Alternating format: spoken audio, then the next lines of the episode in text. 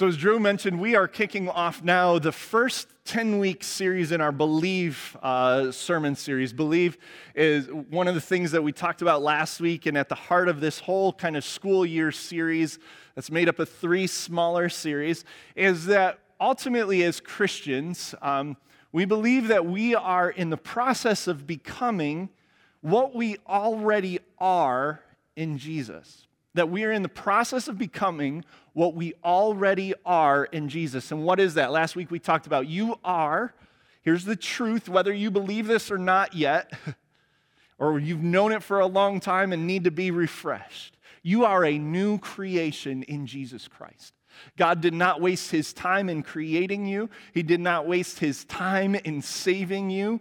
And he does not waste his time in restoring and breathing his new life into you. You are a new creation. That is a finished work of Jesus gifted to us. And yet, how many of us feel that this morning? Oh, no, right? No. That's got to be, we learn to let that come out of us, right? Like a good code, we go, it's in you, we just got to help it get out of you, right? We've, we've got to help you learn to live into that new creation. So, how do we do that? This first series really highlights how we think. I ended the sermon last week talking about kind of think, act, be, and going, what were you thinking, right? How many of you have ever had someone say that to you? And not in an endearing way, right? What were you thinking? Someone you said that to me last week, and uh, like how I can be a Bears fan. What are you thinking? they have a new daddy, and his name is Jordan Love. All right, we'll leave that there. I'm a, I'm a little hurt still. What we think matters, right? What we think informs who, what the things we do, what, we, what, what we're going to maybe hold on to or let go of, or, or, or, or how we navigate challenging times or even good times, right? What we think matters. This first series is on the core truths of the Christian faith. Now, throughout all of this, I can spend tons of time. Like today, we are going to talk about the Trinity God as one person, one essence, in three, or not one person, sorry, one God, three persons. I'm going to have to be really, you know, watch my wording here. One God, one essence, three persons. Now, that already there goes, Took the church 300 years to kind of come into a clear definition of that following Jesus. And for 1700 years since, we've been trying to make sense of it. Okay? It's a human construction to try to understand a biblical revelation. I can't give you every Bible passage on the Trinity, on what it means that there's one God and then what all the essence is. I, I just can't. We don't have the time to just focus on one God let alone then to go, how does the three persons work? I, I, I can't do that. In this series, I'm going to go, this is the Christian core belief. Right? This is orthodox. This is what we believed throughout centuries, thousands of years. And this is what we believe the Bible says. What I'm going to try to do my best to do is help you understand why it's important. What is the implication of believing in this one God, this one essence that is God, who ends up revealing self in the Father, the Son, the Holy Spirit, three persons. So today, our question is who is God? Who is God? And the core belief, the core truth that we're, we're, we're, we hold to as Christians, that you're on a journey of believing, whether you don't at all, to, oh, I'm confident of this. If you're confident, let's talk, because I'd like to hear more of how that all works. I'm still figuring this one out. But it's this I believe the God of the Bible is the only true God, Father, Son, and Spirit. And then we're going to give you this text and this is in those believe books that we've, we've kind of put out, and I'm, I'm just kind of following that to help structure the messages each and every week. But this core text I want you to hang your hat on today is Second Corinthians 13 14. It, it's Paul's last words to the Corinthian church in writing that we, are, that we know of. And he says this May the grace of our Lord Jesus Christ, the love of God, and for him that is the Father, and the fellowship of the Holy Spirit be with you all. So by the time Paul is writing to say that there's this one God, and he was a Pharisee, he was a religious leader, so he would be one, as we'll hear later on, who ascribes to there is one God we believe in. Already says, but it's there are these equal persons Jesus Christ, the Father, and the Holy Spirit. Right? And in it has some of the implications. But before we get there, I want to wrestle with why is the question, who is God, important? Why is this question even worth us talking about this morning? Why, why does this question matter in our lives? For the answer to that, I want to take us to Tim Keller, pastor, author, and he writes uh, in his book, Center Church Doing Balanced Gospel Centered Ministry in Your City. He writes this about the question of uh, really, why does God matter? He says this everyone has to live for something.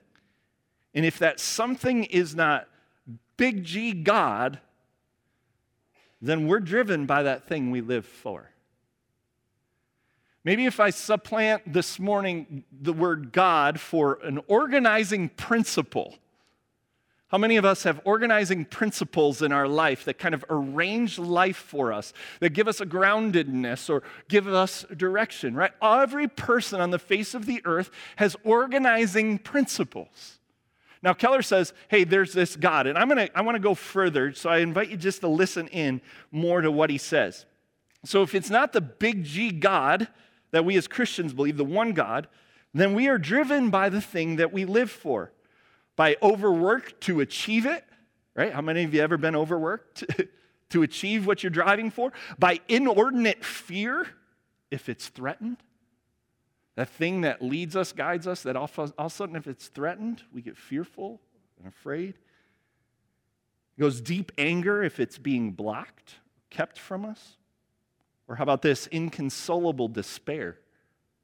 If what we're fighting for, we're driving for, is lost.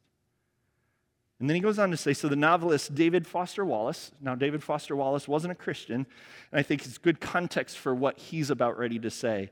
Um, but what he writes, um, and this was before his actual suicide, he spoke to the 2005 graduating class at Kenyon College. And listen to what Wallace has to say. Everybody worships, non Christian. Everybody worships. So this isn't just religious language, it's not just church language. Everybody worships, he says. The only choice we get is what to worship. Everybody worships. The only choice we get is what to worship. And the compelling reason, listen to him, and the compelling reason for maybe choosing some sort of little g God or spiritual type thing to worship is that pretty much every anything else you worship will eat you alive. This is coming from a non Christian.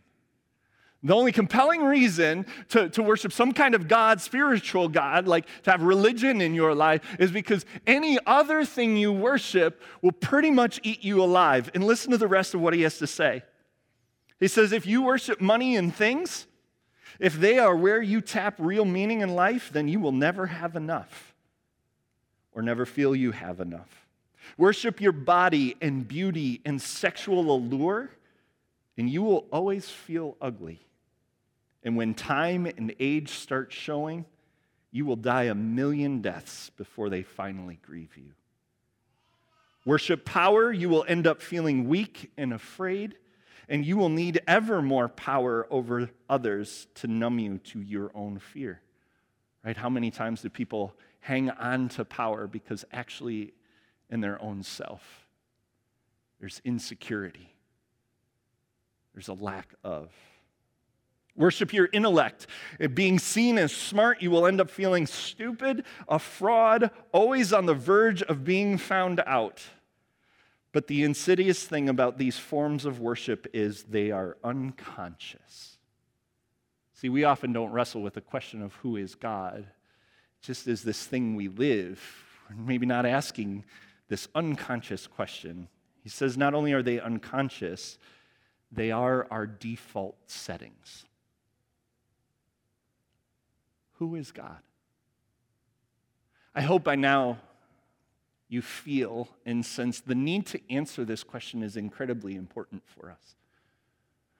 What organizes your life determines often who you will become in our unconscious setting within the framework of humanity is we are always our, our, our, story apart from the one true god and jesus christ in the holy spirit bringing his life into the world we are stuck in a world where we are between conflicting gods we are stuck in a life where gods are always at war. Driving, organizing principles are always pulling us from one part, one thing over here to the next over here. Amen? When we don't have, when money is my goal and I don't have enough, I'm being pulled here. But when I'm also feeling insecure and unvalued, I'm being pulled here. And now I don't know which way to go. I don't know how to answer the question. I don't know who I am or even where I am. The question of who God is is fundamental to who we are. The Bible starts by saying, in the beginning, God. And as Christians, we answer that question by seeing that God, there is this God, there's a God who not only creates the world, but comes into relationship with it. And when he comes down to Moses in Exodus uh, 3, and he's, he's heard the cries of people Israel, and he's going to save them. He's going to rescue them from being oppressed and uh, just stepped on by Pharaoh in Egypt, the empire of the day. Right? He says, You are my people. I'm going to bring you into new life through you. I'm going to bless the world. Here's how God, the biblical God, reveals himself I am who I am. That's what you're going to tell him, right? This is what you're going to say to the Israelites I am has sent me to you. So, when we are, as Christians, dealing with who God is, the first thing we need to start with is God is beyond our comprehension. God is self defined. We don't get to determine him, he determines himself. Right? So, even as we start talking about this one essence, three people, guess what? God can define himself in that way because God is God and I am not. Why do we make God an individual? Because God, in the form that we see throughout the Old Testament, is spirit.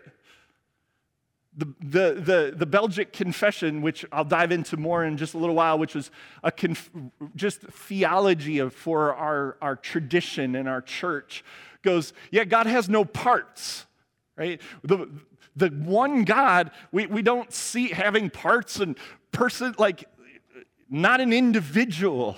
God is a being. And He is who He is. Whether we can wrap our mind around it or not doesn't really matter. Actually, I would say if we can wrap our mind around God, God is too small. Because how can the internal, infinite, uncomprehensible truly be something less than a mystery?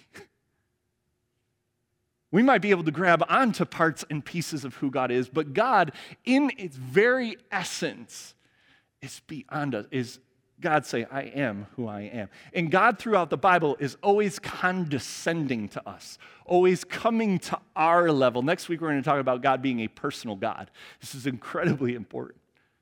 But God always com- condescends, always comes to our level instead of waiting for us to come to His. He goes, I'm incomprehensible, but guess what? Through the three persons, Father, Son, and Spirit, I'm going to make myself more relatable. I'm going to make myself, I'm going to reveal myself in a way that you can begin to understand. But our journey in life is exactly that, right? It's a journey. Goes on to say in Deuteronomy, we hear this Hear, O Israel, the Lord our God, the Lord is one. Right? At, at the core of believing we have one God, the, the Jewish people were a monotheist society, one God, not multitudes. They had plenty of options Baal, Asherah, I mean, and, and the list goes on of surrounding communities.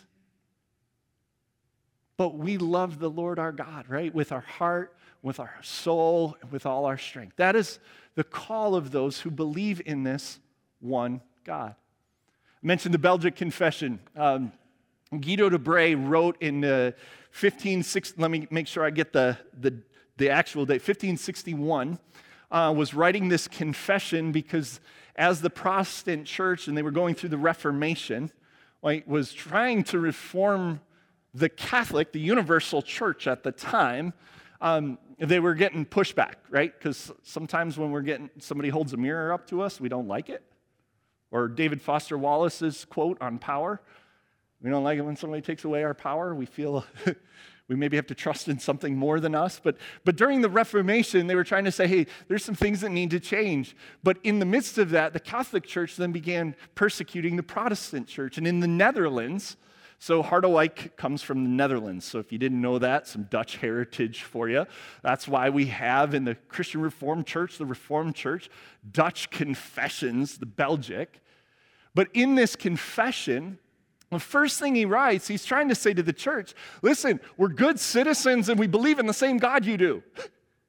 He starts by giving all of these attributes about who God is that God is eternal. We believe God is eternal. We believe God is incomprehensible.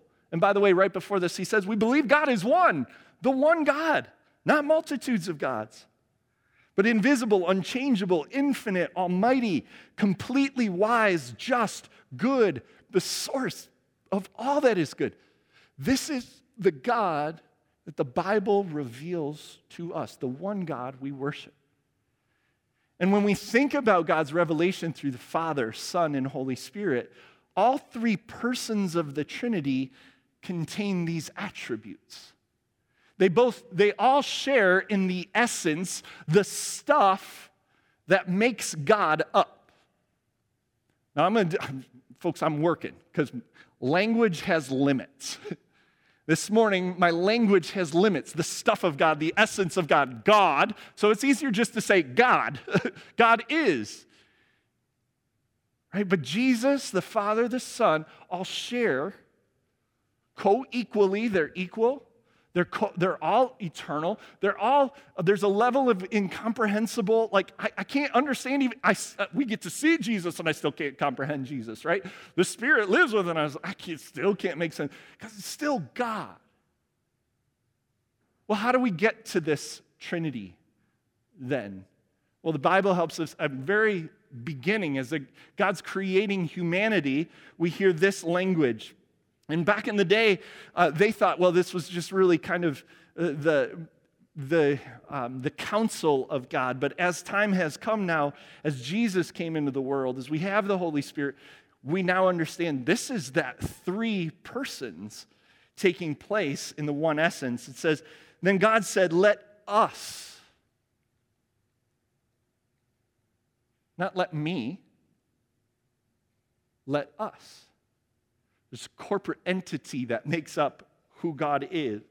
Let us make mankind in our image, in our likeness, so that they may rule over the fish of the sea, the birds of the sky, over the livestock and the wild animals, over all the creatures that move along the ground so they could participate in governing and walking and, in helping us create in this world. Like we have a unique position, but humanity was created in the image of God and not just an individual, but what we will come to see is the three persons. Jesus, like the series is called Think Like Jesus. So, what did Jesus think about who God was? Probably the clearest picture of that is from John 14 through John 17. Again, I can't cover all of this. But listen to some of the language that Jesus uses in John 14. He's talking to Thomas and Philip, and he's talking about returning to heaven, um, to God's dwelling place.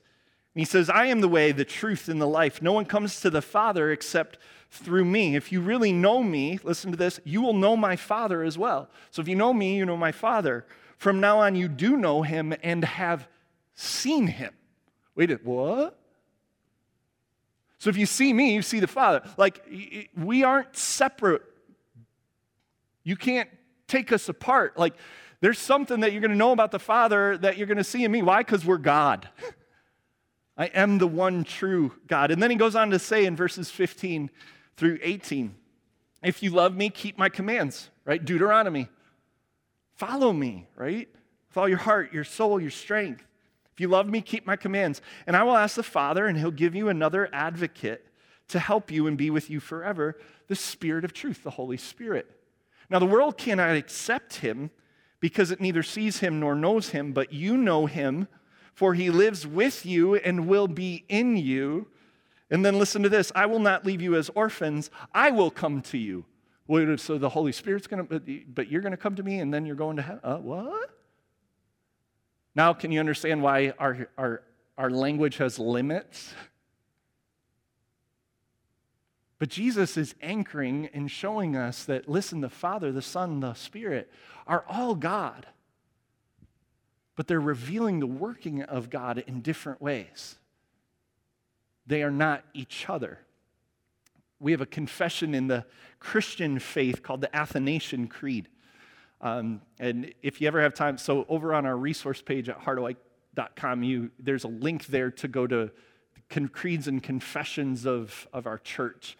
I'd encourage you to read that. The Athanasian Creed was written in the sixth century, so 500s, um, and it's attributed to Athanasius, who in the third and fourth century contended for this truth right? Fought that Father, Son, and Spirit are co-equal, co-eternal, that, but they are they're distinct. They're the economy of God, while the ontology, the being of God, is all one. So that, that's how like us pastor types geek out. Okay? There's an ontological God and an economical part of God. The ontological is his essence, one God. The economical is the working, the persons of God, how God works out life. And they're all distinct. This represents the Athanasian Creed in a simple way. Like a triangle, no point is greater than the other. This is not a, a, a hierarchy thing. But in the middle, we have God, right? And God is the Father, God is the Son. God is the Holy Spirit. However, Jesus is not the Father. They are different and distinct in the working of God. Jesus is the Savior of the world who became flesh. The Father never became flesh. The Holy Spirit doesn't become flesh. The Spirit lives and dwells within us, while the Father and the Son dwell in God's realm, heaven. Anybody? Right? When we think of the Father, that oftentimes Jesus would say, I go by the will of the Father. The Father seems to be the cause, the origin, the source. In the working out of God and God's ways, God's wills in the world, tends to be, tends to be, tends to be driving the boat. Right? Again, doesn't make him greater or less than. It's just the functioning of God through the Father tends to be this origin and source, where Jesus then becomes the Word, the wisdom, and the image of God, right? The tangible became man. In the beginning was the Word, and the Word was God, and the Word was with God, and, and through all things, God spoke, and the world became. That's Jesus. All things were created by Him, for Him, through Him. And then you have the Holy Spirit, which is kind of this eternal power and might, the living presence of God. I, I, I always I think about the, the, the Holy Spirit as sort of the animating working of God. See, it was the Holy Spirit that raised Jesus from the dead, Romans 8. Jesus didn't raise himself from the dead. It was the Holy Spirit, that part of God, that did that work. While Jesus died, and God's will was that Jesus would come and give his life for us, right? The perfect working of God brought about salvation for all of us. Woo, there's some words. Now, can you see why people, like I wrote, read Michael Bird's Evangelical Theology this week on, and just his section on the Trinity was like 90 pages. Right? It's just going, how do we work this all? You know, and, and, and just trying to understand one God, three persons, right? This is the core truth of the Christian faith. We believe the God of the Bible is the only, we can say the one true God Father, Son, and Holy Spirit, right? It brings us back to Second Corinthians. In Second Corinthians, I want to highlight a couple words for you because this is why it's important. We haven't already gotten there in the terms of like what's the organizing principle of your life. And by the way, if you don't have one, you have multiple. And the multitude will always lead you back into that human origin story of God's in conflict. And if the gods are in conflict, you will always be in conflict.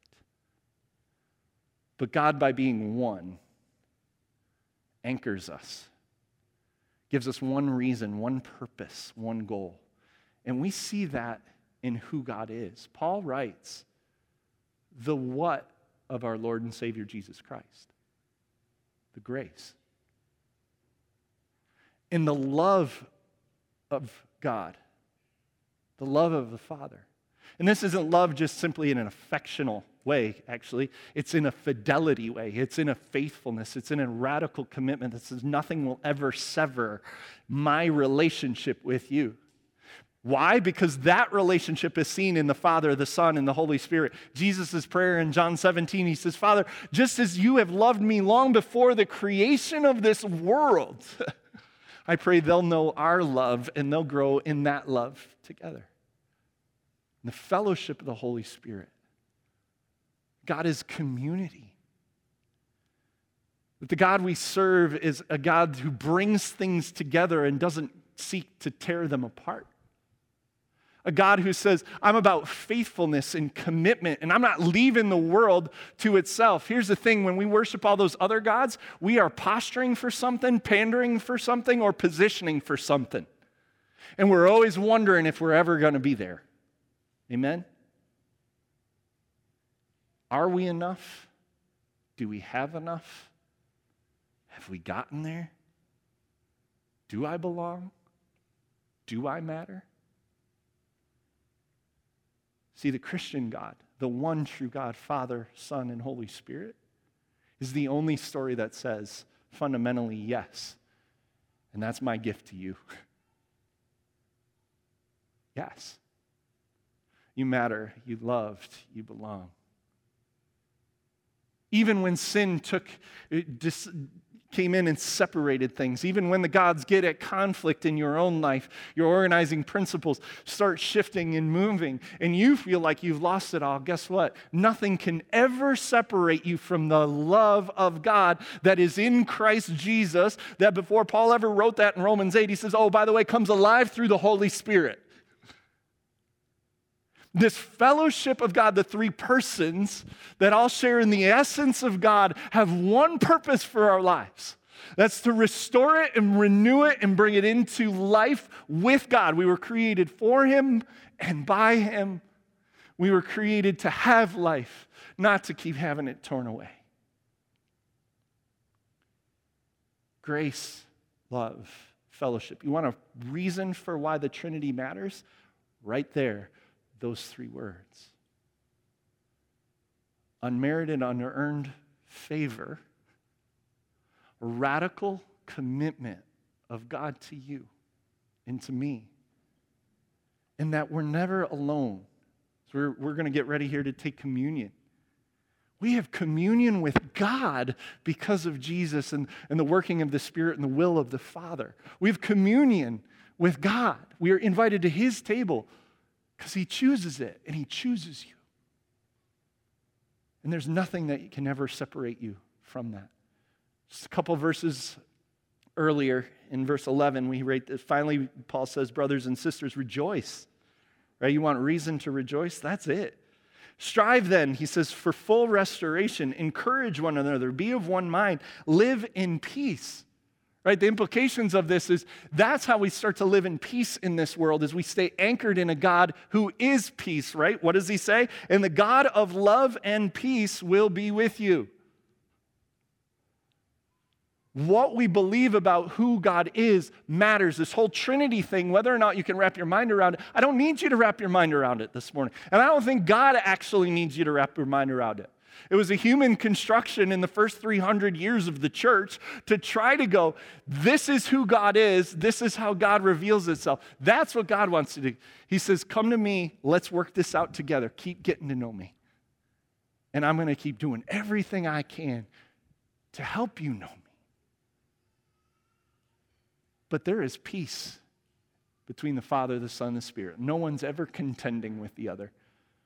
No one's ever fighting for position. No one's ever backstabbing. No one's ever undercutting. No one. There is what? A common purpose. There is a common goal. And we are invited into that common goal and that common purpose that brings peace, whereas everything else leaves us breathless, looking for it trying to keep our heads above water. Jesus wrote, said in John 14, 19, 20, Before long, the world will not see me anymore, but you will see me. Right? Again, just blows our mind. That, that alone, right? Yeah, the world won't see me anymore, but you'll see me. What? because I live, what happens? You also will live. We are inseparably connected to this God. Because he lives, we're going to live. And on that day, you will realize that I am in the Father and what? You are in me and I am in you. The Trinity matters. What we believe about who God is matters. It sets a tone, a story for us. It invites us into not only God's story, but to work that story out, one that's filled with grace, love, fidelity, faithfulness, commitment. And not just commitment to ourselves as individuals, but commitment to each other. Jesus would say, when the religious leader says, What's the most important commandment? He says, Let love the Lord your God with your heart, soul, mind, and strength, Deuteronomy 6, and love your neighbor as yourself. It is the core of our faith, faith, but all of us are on a journey, aren't we, of wrestling with who is this God? And as I mentioned, God condescends, right? He steps down to us communion and at that Passover, first Passover meal, where he, Jesus was sitting around the table with his friends, those we call the disciples. He invites them into a story that started in the Exodus. That was the Passover of God's rescue, God's radical love and fidelity and faithfulness and grace, fellowship. And he takes that story and says, Now in me, this story is even more. After giving thanks, he, he took the bread. They shared and he broke it and he said, This is my body. Right? The, the story is no longer about putting blood on the door frames and, and making some, some matzah, bread without yeast. The story is about me giving my body for you. As often as you do this, Jesus says, Do this remembering me. For God so loved the world that he gave his one and only Son, whoever believes in him shall not perish but have eternal life. In the same way, he took the cup that they shared together. As they were in fellowship with one another, he said, This cup is a covenant, it's a promise in my blood for the forgiveness of sins. As often as you do this, do this in remembrance of me. Sometimes our words connect. Sometimes what I say up here, whatever reason, by the grace of God, makes sense to you.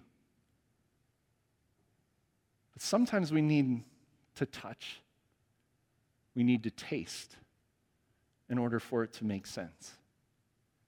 And that's Christ's invitation to you this morning. Not just to hear God's word, but the touch to taste and see. So if you believe in Jesus, if you're even wrestling with who Jesus is, that means you're, you're wrestling with this faith thing. Jesus has come to the table.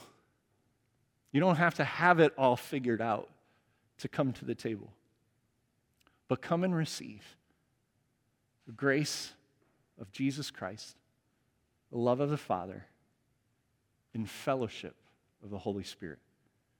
Not just fellowship with God, but fellowship with one another. So, if those serving uh, in our worship team would come forward, uh, I'm going to say a, a prayer for us. So, please come forward. God, as we hear your word about who you are, and Lord, uh, it's not an asterisk. I, it, the reality of talking about you is there are limits. I, I'm a human being. I can't make you make sense for us. I can do my best. I can use what's available. I can use everything I've known about you. But at the end of the day, Holy Spirit, we need you to open our eyes. We need you to help us see. Whether it's to comprehend your nature or how you work, or it's to comprehend the implications of what this means. Spirit, we need you to help us understand, God, your grace, your love, and life with you, fellowship. And so now we pray that you would do that through the bread and the juice. God, take these ordinary elements and by your Spirit, join through them, pour out your grace to us and join us to you. We pray these things in the name of Jesus, our Lord and Savior. Amen.